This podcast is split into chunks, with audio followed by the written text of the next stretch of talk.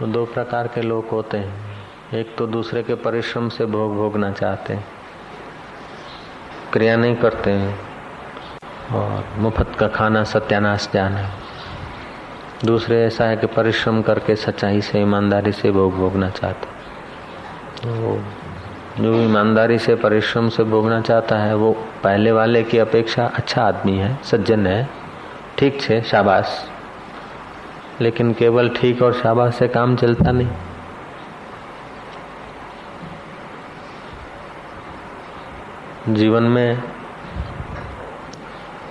परिश्रम से भोग भोगना अथवा मुफ्त का भोग भोगना, सच पूछो तो भोग हम नहीं भोगते, भोग हमको भोग के जाते। भरतरी महाराज लिखते हैं, भोगा न भुक्तम वयमेव भुक्ता, कालो न याति वयमेव याता, तृष्णा न जीर्णा मयमेव जीर्णा, तपो न तप्तम मयमेव तपता। हम क्या रुपयों को कमाएंगे, रुपए हमको कमा के ख़त्म कर देते हैं। नोट तो घूमते रहते हैं, वस्तुएं तो इधर पड़ी रहती हैं। दुनिया के मज़े हरगिज़ कम न होंगे, चर्चे यही रहेंगे, अफसोस हम न होंगे। ये प्लेन और ये गाड़ियाँ और ये वो सब रहेगा, कहीं नष्ट भ्रष्ट हो जाएगा, फिर बनेगा, फिर रहेगा। लेकिन हमारा मनुष्य जन्म नहीं रहा तो हमारे लिए तो सर्वनाश हो गया। इसलिए तीसरे प्रकार के लोग होते हैं, न बने बनाए भोग, परिश्रम से भी भोगना चाहते हैं, लेकिन जिनके पास भोगों की बाहुल्यता पड़ी है उसको भी ठोकर मार के चले जाते हैं। जैसे बुद्ध, महावीर, ज्ञानेश्वर, नानक, कबीर, रामकृष्ण देव, विवेकानंद, उनके पास तो सुविधा थी। बुद्ध और महावीर के पास उन सुविधाओं को भी छोड़कर, भोगों की सुविधा को छोड़कर परमात्मा के तरफ लग पड़े। ये परम विवेकी हैं। और जब तक अपना विवेक अंदर से जगता नहीं है तब तक,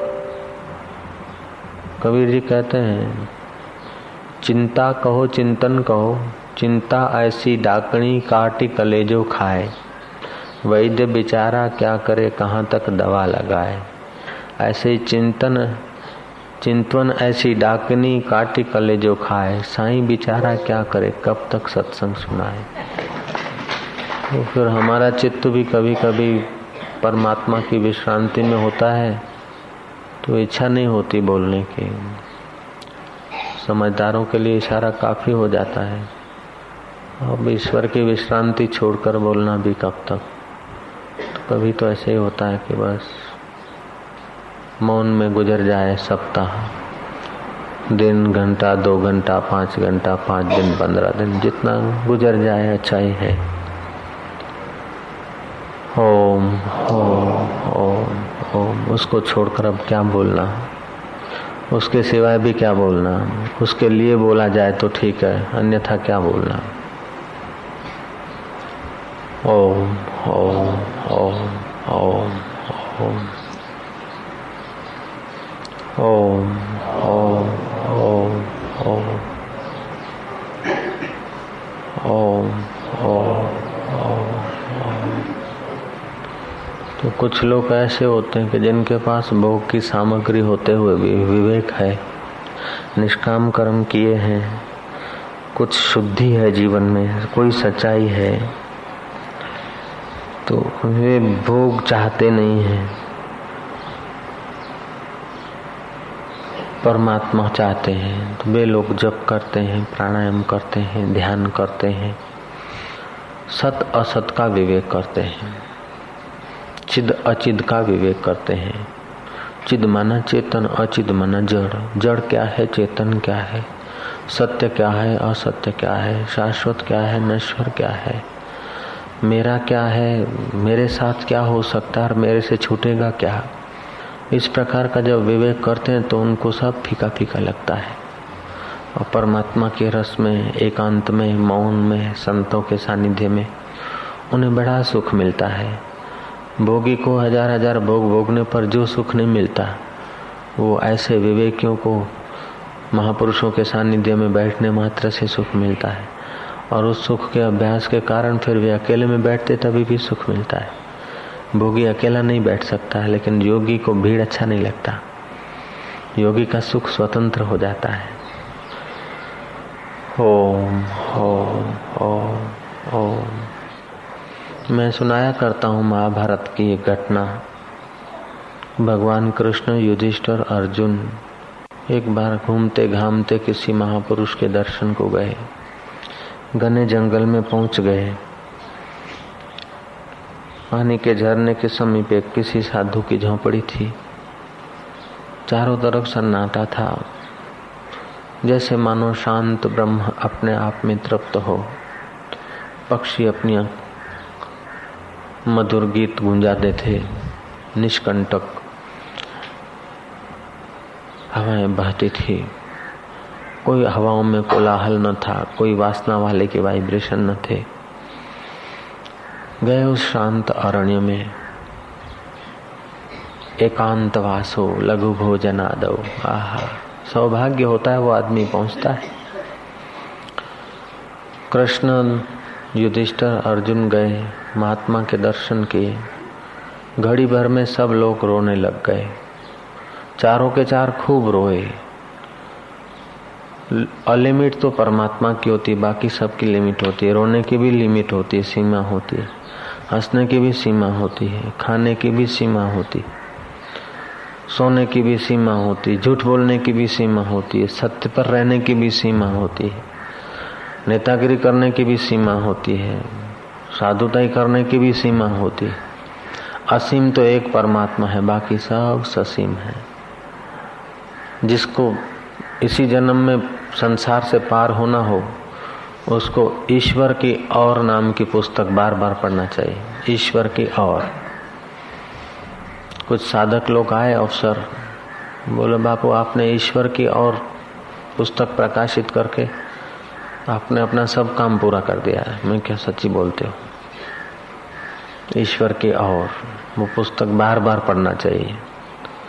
ईश्वर की और जो पुस्तक प्रकाशित हुई है उसको बार बार पढ़ना चाहिए। यदि संसार से मन को प्राण करके भगवान में लगाना हो तो, नहीं तो नहीं, नहीं तो फिर देखोगे खतरा है। जिसको आत्म सुख चाहिए, जिसको अपना सौभाग्य चमकाना है, अपने कुल को तारना है, 21 कुल का उद्धार कर लेना हो, वे लोग पढ़ें, दूसरे ना। बराबर। तो युधिष्ठिर महाराज और ये चारों चार खूब रोए।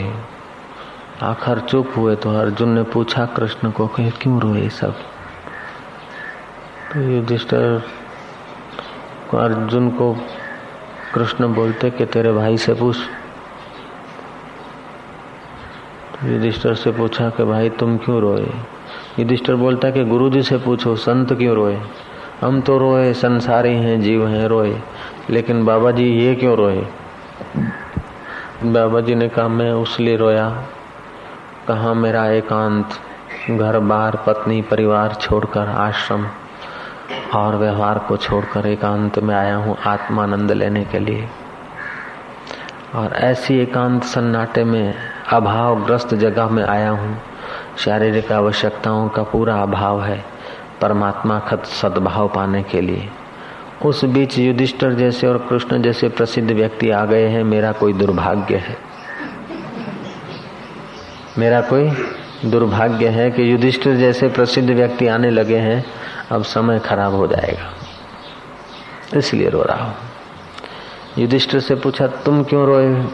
युधिष्ठिर बोलते मैं उसलिए रोया, कहाँ तो मनुष्य जन्म की आत्मानंद पाने की चांस, और कहाँ हम मेरे तेरे, हम दीदा दीदा दीदा दीदा करके मरने वाले जंजाली जीवड़े।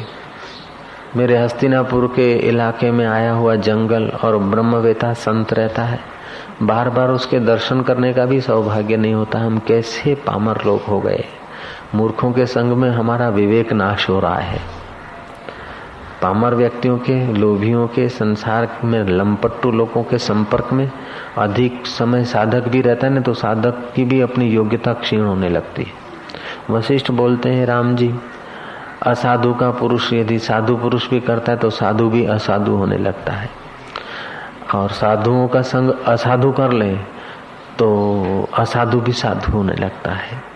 साधु का अर्थ है जो परम कार्य साध रहे हैं वो साधु है। असाधु वे हैं कि अस्थिर संसार के पीछे जो समय लगा रहे। ऐसे पुरुषों का अधिक समय हम संग करते ना तो हमको भी लगता है कि आपड़े भी आटलू तो करवू ज જોઈએ, થોડું तो કરી લેવું જોઈએ, અહીંયા મકાન બાંધી લેવું જોઈએ, અહીંથી આટલું આમ કરી લેવું જોઈએ। આ ચાન્સ ગુમાવો ના જોઈએ। રોજના 100 રૂપિયા મળે 2-5 કલાક જવું જોઈએ। अरे रोज के लाख रुपए भी तुम्हारे काम के नहीं है। वो 100 रुपये के 700 में हम 7 दिन छोड़ सकते हैं, 7 दिन ध्यान नहीं कर सकते। तो ये हम पामर लोगों के संग में आते हैं, उसीलिए अपने आप को हम धोखा देते। जब आप गहराई में जाओगे ना तो आपको पता चलेगा कि हमने 25 साल ऐसे ही गंवा दिए, 40 साल ऐसे ही गंवा दिए।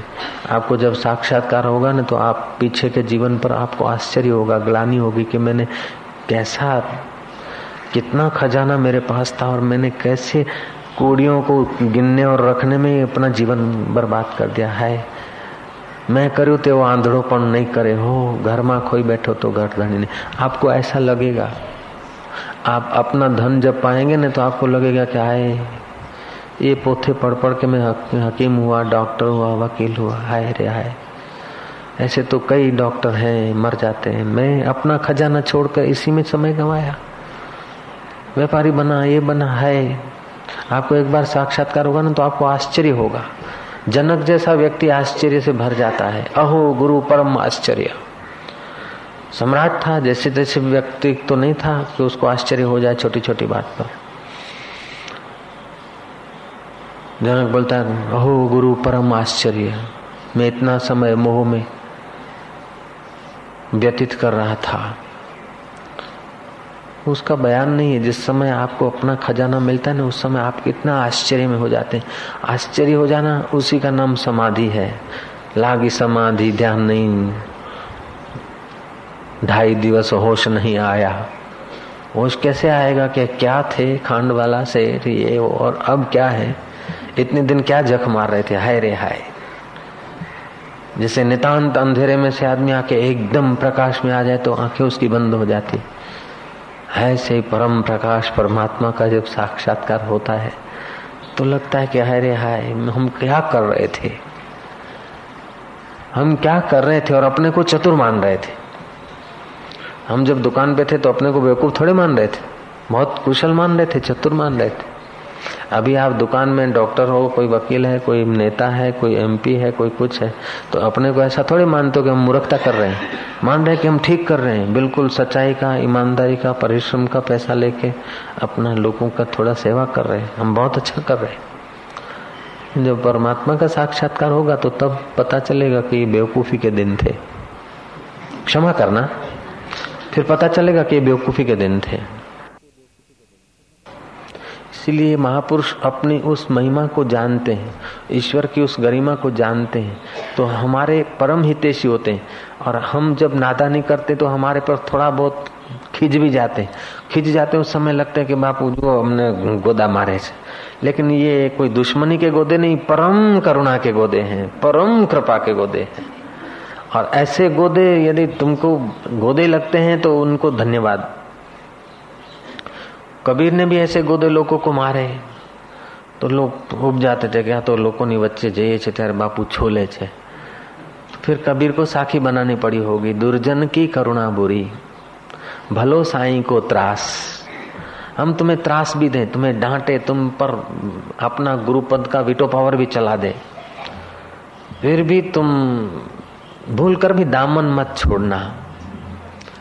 अपने तो के कंटाळो आवे छे।